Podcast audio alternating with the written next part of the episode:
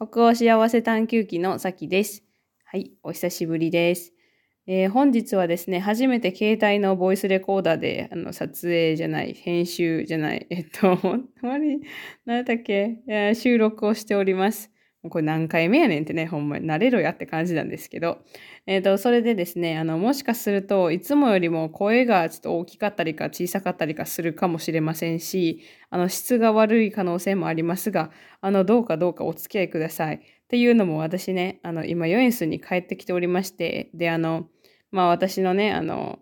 彼のその、あっちくんのお姉さんの、まあ義理の姉か、に、の、の結婚式が今日と明日にあるんですね。で、まあ、それについてね、もういろいろ物申したいと言いますか、もうほんまにこれちょっともう話しとかないと、ちょっともうストレスが爆発しそうなので、とりあえずちょっとね、あの、話させてもらおうかなと思って、あの、ポッドキャストをね、撮ることにしました。で、もしね、そういうなんか、まあ、文化の違いとかがあって、私がモヤモヤしてることだし、まあ、それとあと環境を変えるっていうこと大事やなっていうことをすごく感じたので、そのことについてをシェアしていきたいと思いますが、あの、今回はかなりあの、愚痴、愚痴って感じやから、あの、ちょっと、あの、もしそういうの苦手やっていう人は、とか、もし今ね、愚痴を聞くっていう、こう、あの、マインドじゃないというか、気分じゃない人たちは、あの、また次のエピソードから聞いていただいたり、あの、もしかしたら次のエピソードまで間が空くかもしれないので、あの、その前のエピソード聞いてもらったりとかして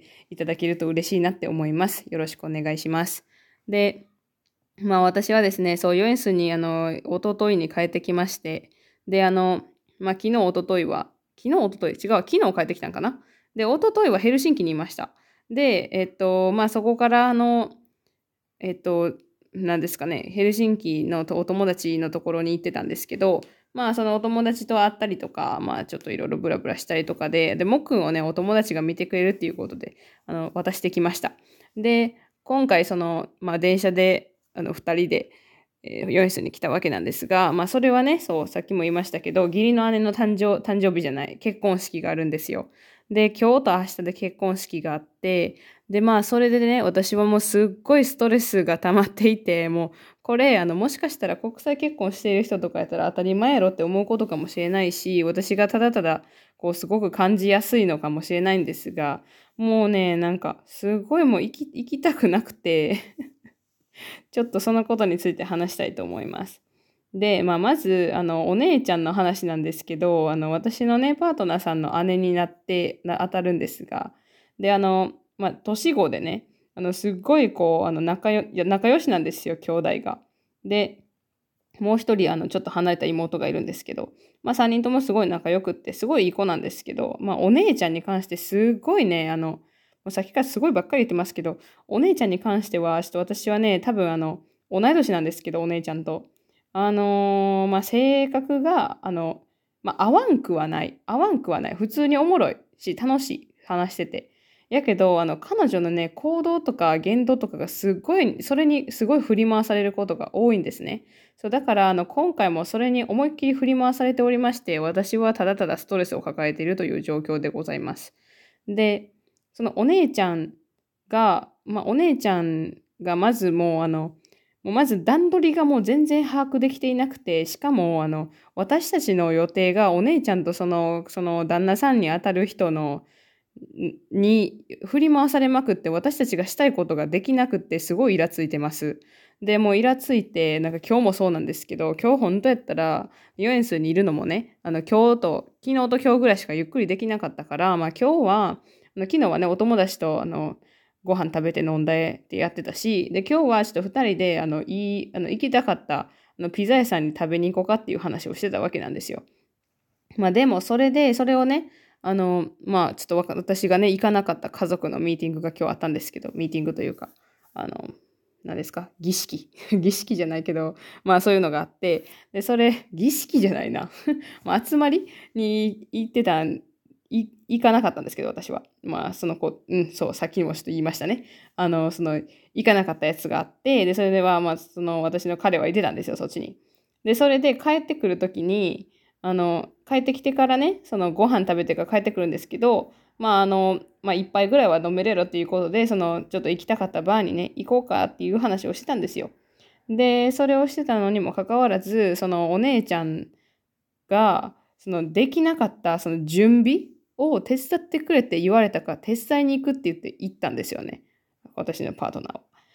いやー、なんかなんかなんか。で、それで私は毎回、その、もう私すごいね、あの、まあ、これを長く聞いてくださっている方は多分知ってると思うんですけど、あの、私結構白黒はっきりさせたいというか、すごいせっかちじゃない、せっかちなんですけど、あの、なんか先の予定がわからないことに首を突っ込みたくないんですよね。そうだから、あの、もう、あの、私が、その、知ら、知らん予定みたいなのがすごい嫌いで、で、あの、仕事もそうなんですけど、なんか、例えば、あの、返事し、の、クライアントさん、まあ、クライアントさんはいいか。まあ、仕事のパートナーとかがいたとして、で、仕事する人、一緒に仕事する人が、あの、返信とかすごい遅かったりとかしたら、いや、なんでやねんって思うわけなんですよ。で、返信するにしても、なんか、例えば、あの、ちょっと今手空いてないので、あの、2時間後に手手書き次第2時間後以降に連絡しますみたいな感じであったら、あの次の予定も立てられるからいいんですけど、もうずっと返信だけせえへん人とかいるのすごい嫌なんですよね。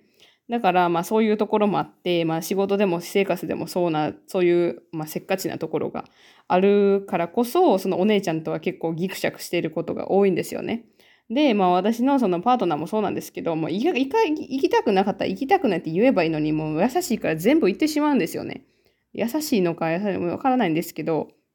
ね。で、それで全部行ってしまって、で、あの、まあ、今回もね、その、なんか、お母さん、えっ、ー、と、えっ、ー、と、お姉ちゃんのその旦那さんに当たる、旦那さんになる人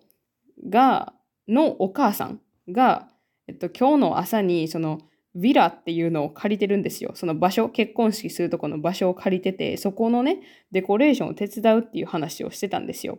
だけど、あの、今日の朝、そのお母さんが、なんか知らんけど、その、あ、えっと、何まつげのそのサロンに、なんか3時間もかかってしまったらしくって、で、行けなかったらしいんですよ。で、行けなかったから、あの、で、行けなくなりましたってなって、それが2人にそう連絡が行ったわけなんですけど、で、連絡行ってから、その2人だけでもいいから行けばいいじゃないですか。行って、自分らの結婚式ですよ。で、行って、あの、デコレーションすればよかったやないかいって思うんですけど、あの、それも、あの、なんか、お母さん来おへんかったか行かなかったらしいんですよ。いや、なんでやねんって思うじゃないですか。で、それで、あの、今日終わって、今ね、もう、19時なんですよね。で、そうやのに、あの、そ今から行くっていう、その、明日12時、あの、昼のね、お昼からあの、挙式なんですけど、いや、それやのに、そう、先にやっとけばよかったやんと思って。で、今日その集まりがあったのも2時か3時とかだったんですよ。いや、あの、朝何時間でもできたやんって思うんですけどね。まあまあ、そういう感じでね、私はこれで愚痴らせていただいているわけです。あの、本当に、あの、本当に申し訳ないんですけど。これちょっと雑談ってつけておきますね。まあまあ。で、それでね、あの、まあまあ、そういうところがあって、で、その私が、その、まあ、プランがなくなってで、私だ、私がね、まあ、めっちゃ暇になるっていうことが起こっていて、で、なんかあの、ここ自分の家でもないし、仕事もそんな、あの仕事もあのパソコンでしてるから普段、ノートパソコンでするのめっちゃ難しいし、いや、もうどうするねんって思いながら、とりあえずちょっと話させてもらってます。で、えっと、まあ、それでね、まあ、私もその、自分がその予定が狂ったとか、なんかなんで行くねんってその思ってたっていうところを、その何も悪くない、その、まあ私の彼にね、ぶつけてしまったっていうところがあって、ちょっとまあ反省はしているんです。やけど、なんかそういうことってあるじゃないですか。なんかこう、あの理理不尽じゃないけど、こう、なんか全然こっち悪くないのに予定狂っちゃってっていうことが、もう今までお姉ちゃんとも何回もあるんですよね。で、そのブラン、ただブランチ食べに行くっていうだけやけど、そうやのに、なんかもうすごい、あの、なんか直前になって、なんか、あ、友達来れへんくなったから行かへんってドタキャンされたりとか、なんか、あの、ママのところでご飯食べるって言ってて、で、それで食べたいっていうものがあったから、わざわざ、あの、こっちが、あの、まあ、お姉ちゃんグルテンフリーなんですけど、まあ、グルテンフリーのものを考えてやってたのに、あの、ちょっとだけ食べて、で、あの、あ、もう時間ないから行くわって違うとこ行ったりとか、いやいやいや、それ、ち違う、なんかその、もう、いつもスケジュールがね、ぐちゃぐちゃなんですよね。まあそれだけじゃないんです。もうこれまでも何回もあって。で、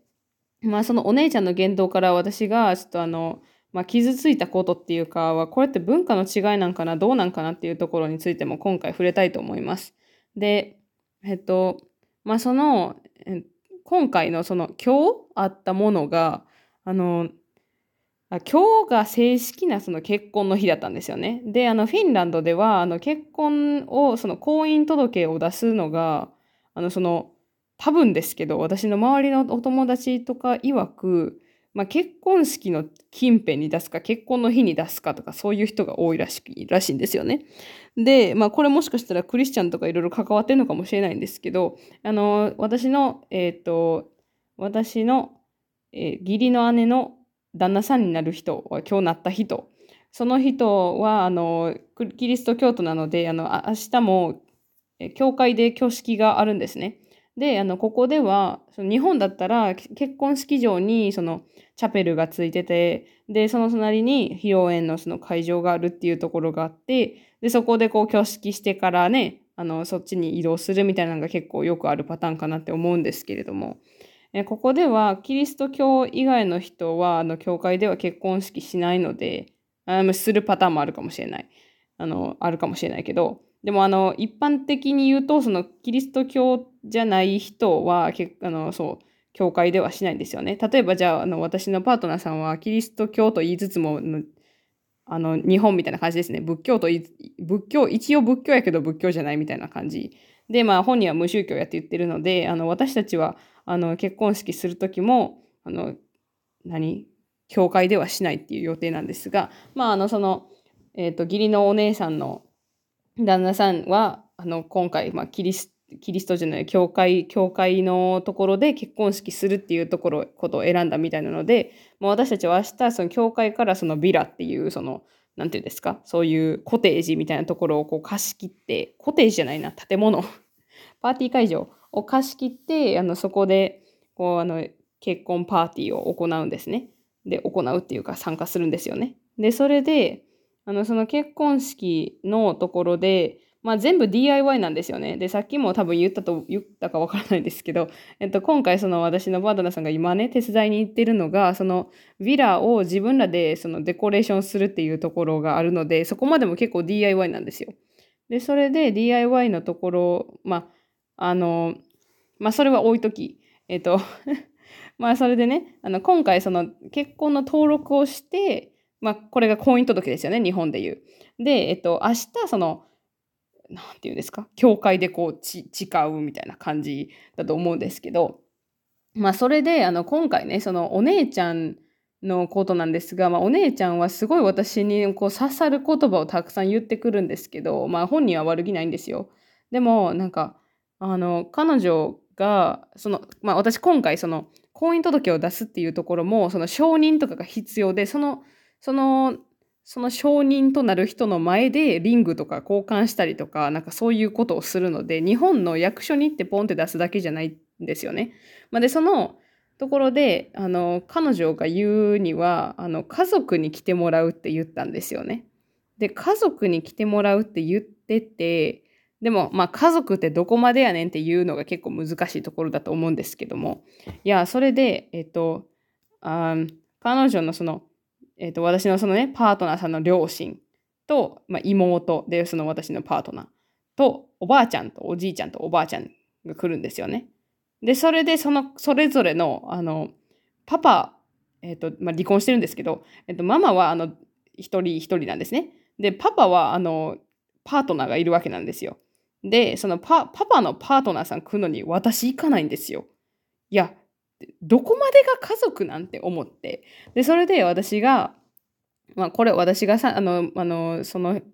お姉さんに、まあ、直接聞いたわけじゃないし、全部その私のパートナーさん自体から聞いてることなんですけど、まあ彼女が言うには、家族だけっていうかんことになりました。で、私はそこに入ってないんですよ。2回言った同じこと。やけど、いや、なんか家族って何ってなってたんですよね。で、あの、これよく、あの、もう、お姉ちゃん結構言ってくるんですけど、なんか私はゲストだからってめっちゃ言われるんですよ。さきはゲストだからって。めっちゃ言われて、で、なんか私、そのお姉ちゃんがいると、あの、ママはね、めっちゃ言ってくるんですよ。さっきは家族だから、みたいな。とか、まあ私が、私たちがね、木をこう、あの、日本に通う時に木をちょっと預けたいなって思ってた時があったんですけど、まあその時に、あの、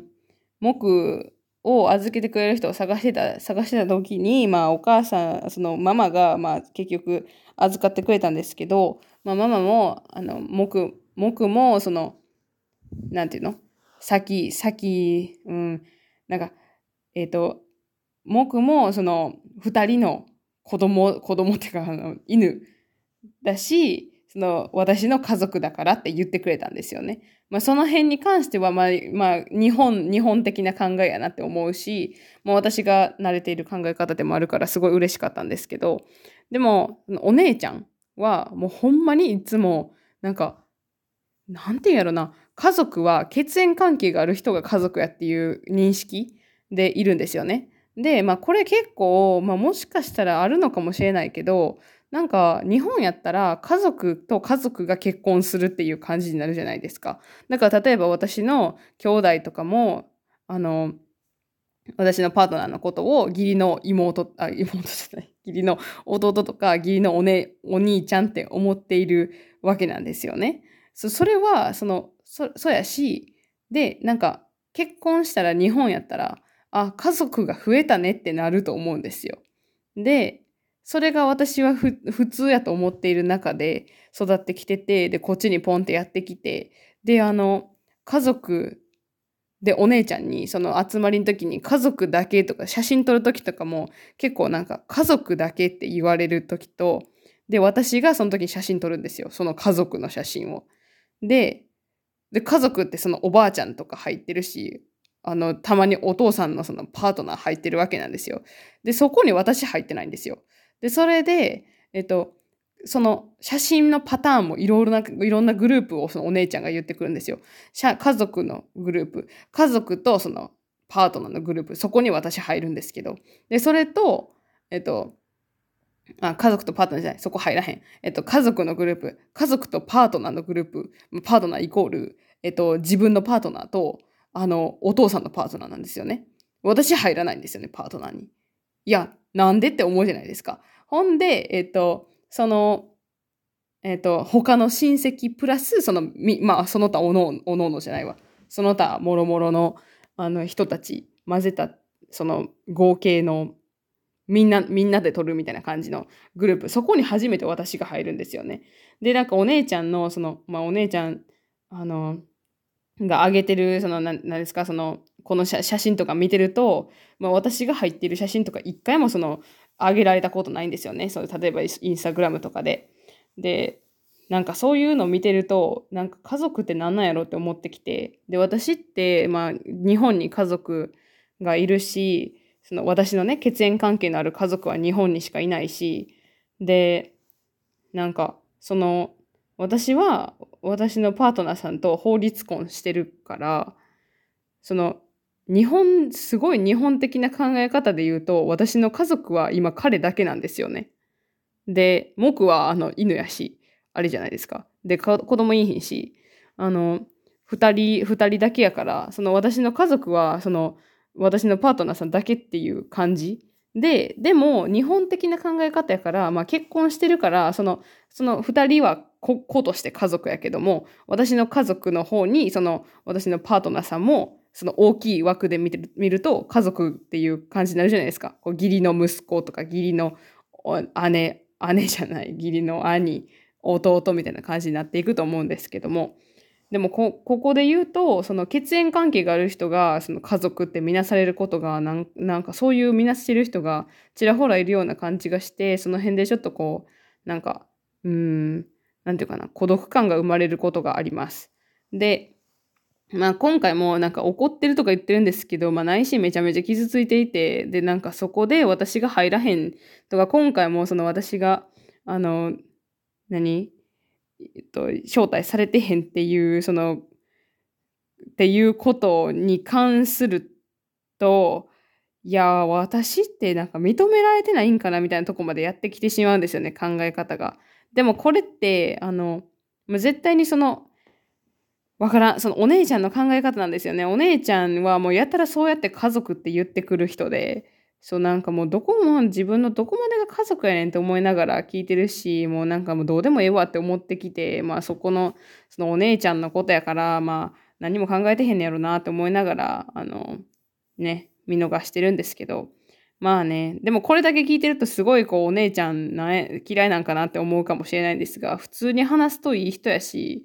あの普通に私は好きなんですけど、の子としてね、話していると。でもそういうなんかイベントがある時とか、そうやってこうなんか何かしら家族って言ってくるところとか見ていると、あちょっとなんか、うん、ちょっと価値観違うのかなとか、ちょっとこう、まあやっぱりこう、なんていうかな、文化の違いなのかなとかも思ったりもするし、いや、なんかそうやって言ってくるのやったら、私のことは家族として見てくれてないのかなみたいなことまで思ってしまうわけなんですよね。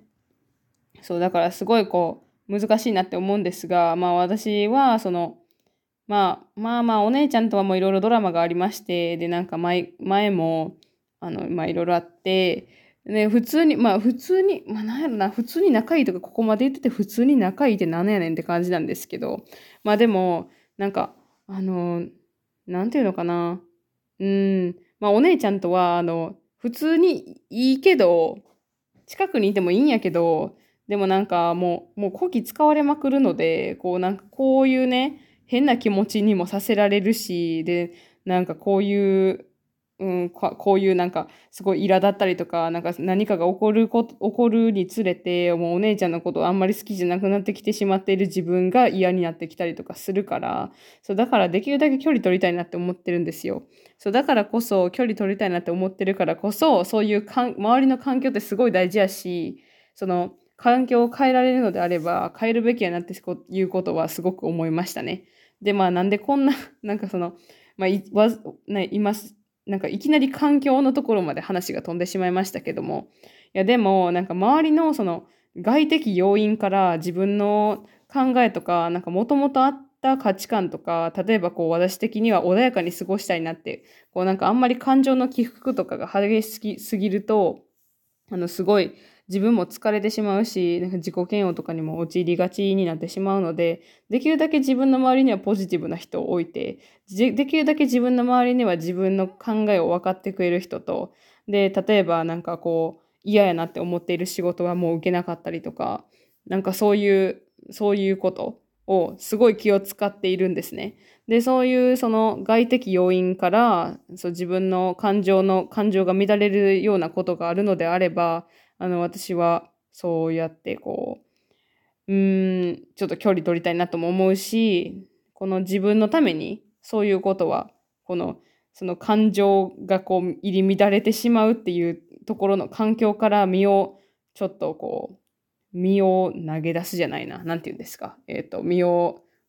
話す、移す、なんかこう、まあ、そこから離れるっていうところがすごい大事やなって思うんですよね。で、実際に私たち、まあ、ちょっと遠いところに引っ越しをしたっていうところもあって、なんかもう、その私が引っ越したところは、すごいこう、あの、なんていうかな、すごい、すごい、こう、うん、引っ越したことで、もうすごくこう、うん、心がもうなんかモチベーションというか心持ちが全然違うんですね。で、なんかそれなんでかっていうと、その私も、その私のパートナーさんも全く知ってる人がいない土地にいるんですよね、今。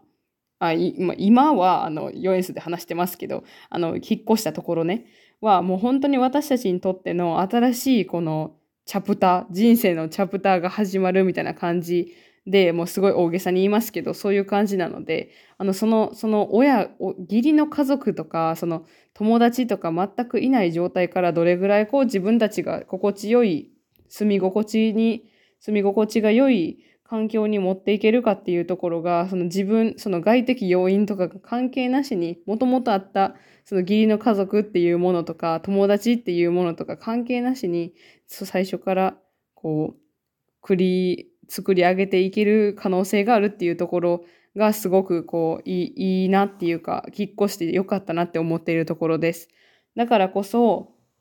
こうなんやろな、例えばその環境が悪かったりとかして、あの、まあ、例えば仕事の環境が悪くって、まあ、あの、ちょっと辞めたいなとか思っているのであれば、もう、その自分の仕事をする、その仕事の、例えば会社で働いてたら自分の代わりって絶対にいるから、私しか知らん仕事があったとしても、もうただ明日何も言わずに辞めたとしても、絶対にこの代わりはいるから、そうだからなんかそういうそのなんかそのなんていうかな変にプレッシャーを感じたりせずにもうなんか嫌やなって思ったらもう投げ出すぐらいの感じのモチベーションでいるのも悪くないのかなって思ったりもします。そうだからあのこの間こうねあの仕事のところとか就職とかでこう迷っている方も、まあ、ちらほらあのインスタグラムとかでもメッセージいただくんですがでもそういう人たちも、まあ、一旦やってみて、もうあかんかって、もうすごいストレスしかないんやったら、もう世間体とか気にせずにもう投げ出してしまってもいいと思うし、投げ出すっていうのは逃げじゃないから、なんか逃げるっていうとちょっとすごいこう悪く感じるし、マイナスな感じがあるなって思うんですけど、でもそれって自分が自分をいたわるための手段やから、逃げじゃないと思うし、それは自分のためにもその選択する価値があるって思うからこそ、なんかこう環境っていうその環境ってすごいこう人のメンタル的なところに影響しているんやなっていうことを、まあ今回はね、ちょっとあのスペシャルなオケージョンですけど、まあそれで、あの、なんやろ、まあ実感しましたね、今回。そのもうだから私はすごいこう引っ越してから気分も良くって、でなんかもともとそのフィンランドに来てからまあコンプレックスばっかりやったコンプレックスばっかりっていうかこう嫌やなって思うところもあったしなんか仕事とかもなんかせあのどうやって見られるかなとか思って全然公表とかもしてなかったしあとはフィンランド語も、まあ、フィンランドこんなに住んでるのにこんだけしか話せへんのかって思われたら嫌やなとか思ってたしなんかそういうところとかもあのすごい気にしていたとこところがあったんですねこの4円数にいる時。やけど、なんか環境が変わって、まあ今はね、すごいこう刺激的だからこそ、まあ思ってるだけかもしれへんし、これがもし、そのちょっと、あの、なんやろ、一旦このね、生活が、新しい街での生活が落ち着いたら、まあわからへん。多分、まあ、おなもしかしたら同じような感じで、その、ヨエンスみたいにいた時みたいにちょっと気分が落ち込んでしまったりとかするかもしれへん。やけど、その、その、うん、嫌やなって思う人とか物とかから、まあ、距離をね、今回取ったっていうところで、うわ、なんか、やっぱり引っ越してよかったなっていうことを、まあ、すごく強く感じたし、なんか、親とかが近くにいるのはすごくいいことやと思うし、何かね、あった時とかに、べ、便利っていうか、ね、助けてもらえたり、助けてあげられたりとかすると思うからいいと思うんですけど、いや、でも、なんかそれは、なんか親のためとか、その子、なんやろ、義理の、そのか、義理っていうか家族のためとか、友達のためとか、そういうところを思っているっていうよりは、なんかその少しは自分勝手に生きてもいいのかなとも思いましたね。まあ、あの、引っ越した理由は全然自分勝手じゃないし、あの、なるようにななったっていうだけなんですけども。いや、やけどずっと出たいって思ってたし、なんか出たっていう、その、出た、この街を出た、このヨエンスをね、出た、出たっていうところが、まあ今こうやってこう、あの、ちょっと、なんやろ、広い視野で考えられるというか、まあ、広い視野というか、なんやろ、ちょっとこう違った感情になるようなきっかけになったっていうところがあるなっていうことは思いましたね。はい。あのもう本当にね、もう今回30分ぐらい話し続けておりますが、いや、なんかこの国際結婚をしてる人とか、国際恋愛をしている人とか、まあ、もしいらっしゃったら、なんかどういう感じで自分が、あの、その義理の家族から見られているのかっていうところを教えてほしいですね。あの、もう本当に私すごいびっくりしたんですけど、私のお友達ハワイに住んでる子がいたりとか、あの他の国にも住んでる子がいて、そういう子らで結婚してる子は、あの同じようなこと言ってましたね。なんか血縁関係ある人とその親戚みたいな感じで、その自分はその血縁関係の家族っていうところにはもちろん入らへんけども、まあそれ英語で言ったらとか日本語で言ったらどちらも家族やし、ファミリーやし、で、そういうところで、こうなんか家族っていうものの定義が、こうなんかどんどんわからなくなってくるっていうか、まあそういうところがあるなっていうのは思いましたね。うん。そう、だからこそ、なんか、もしそういう私みたいなこういうモヤモヤエピソードとか、なんかこういうところ、この、うん、なんやろ、この民族じゃないけど、こういうしきたりがありますとか、なんかそういうことも、もしあれば教えてほしいなって思います。ね、なんか今回はそうやって、あの、まあ、ほぼほぼ私の愚痴で終わってしまいましたが、あのね、なんかちょっとでも、こう、フィンランドと日本の違いっていうか、この結婚するっていうことの、なんかね、ことについてを、なんやろ、違い、違い、気づき、気づきじゃないな。うん。まあ、文化の違いですかね。まあ、その辺をこう、シェアできたのが、まあ、良かったかなと思います。皆さん、もしこれをね、最後まで聞いてくださっている、いらっしゃる、聞いてくださった人がいらっしゃいましたら、もう本当にありがとうございます。ね、もしこういう、なんか、もやもやエピソードとかね、あの、もし誰かにね、話すと、あの、すっきりすると思いますんで、もう私今めっちゃすっきりしてるんで ちょっと、ちょっとっていうか、あの、この、なんていうんですか、この話すっていうところってめちゃめちゃいいなって思いましたね。今話していて思いますけど。ん？ちょっとわからへんくなってきましたけど。えっ、ー、と、ね、なんかこれ決まり文句みたいに毎回言ってしまってすいません。が、えっ、ー、と、明日ですね、これを聞いている時にはもうもしかしたら結婚式いろいろ終わってるかもしれないんですが、えー、私はね、まあいろいろ多分結婚式の後にもね、思うことがあると思いますので、あの、まあまあまあ気づいたとことかね、もしかしたら愚痴の回がね、また増えてしまうかもしれませんが、あのね、そういうところまでシェアしていきたいなって思うし、なんか、ポッドキャストではその辺の、このなんか、ディープな、ディープな先、こう、なんか、ブラック先を こう見せていくようなところをね、あの、出していけたらいいかなって思いますね。はい。そうですね。だから、はい、あの、まあ、もしね、そういう同じようなエピソードとか、まあ、日本の中でもね、もしかするとそういうようなことがあったりとか、なんかね、そういうような、なんかこう、義理の家族エピソードとかがあったら、ぜひ教えてもらいたいなって思います。ねなんかこういうのってまあ人間だからね、まあ同じ家族って言ってもこう癖、癖の違い、癖っていうか、こう話し方の違いとかこう性格の違いとかあって当たり前やから、まあそういうことも起こるんやと思うんですけどね。うん。もしあったら教えてください。あの、いつでもお便りを募集しております。概要欄とか、あの、LINE 公式アカウントとか、その他 SNS リンクは、あの、概要欄に貼概要欄とか？お便りフォームか。お便りフォームとか、SNS とかね、いろいろ貼ってますんで、概要欄に。あの、お便りフォームは匿名で送っていただけますので、よかったら、あの、送ってください。もうほんまにね、多分私と同じようなその義理家族系のね、あの日本人同士でもね、そういう体験がある人とかがいたらすごい励みになると思いますので、よかったら送ってください。はい。ね。じゃあ、また次のエピソードは私があの結婚式を終えた時に、まあ、愚痴になるか気づきになるかなんかすごい良かったって言ってるか分かりませんけれども無事に祈ることを願っていてもらえると嬉しいです。はい。では今日も聞いてくださりありがとうございます。今日も頑張りすぎずに頑張りましょう。皆さん良い週末を。もいもーい。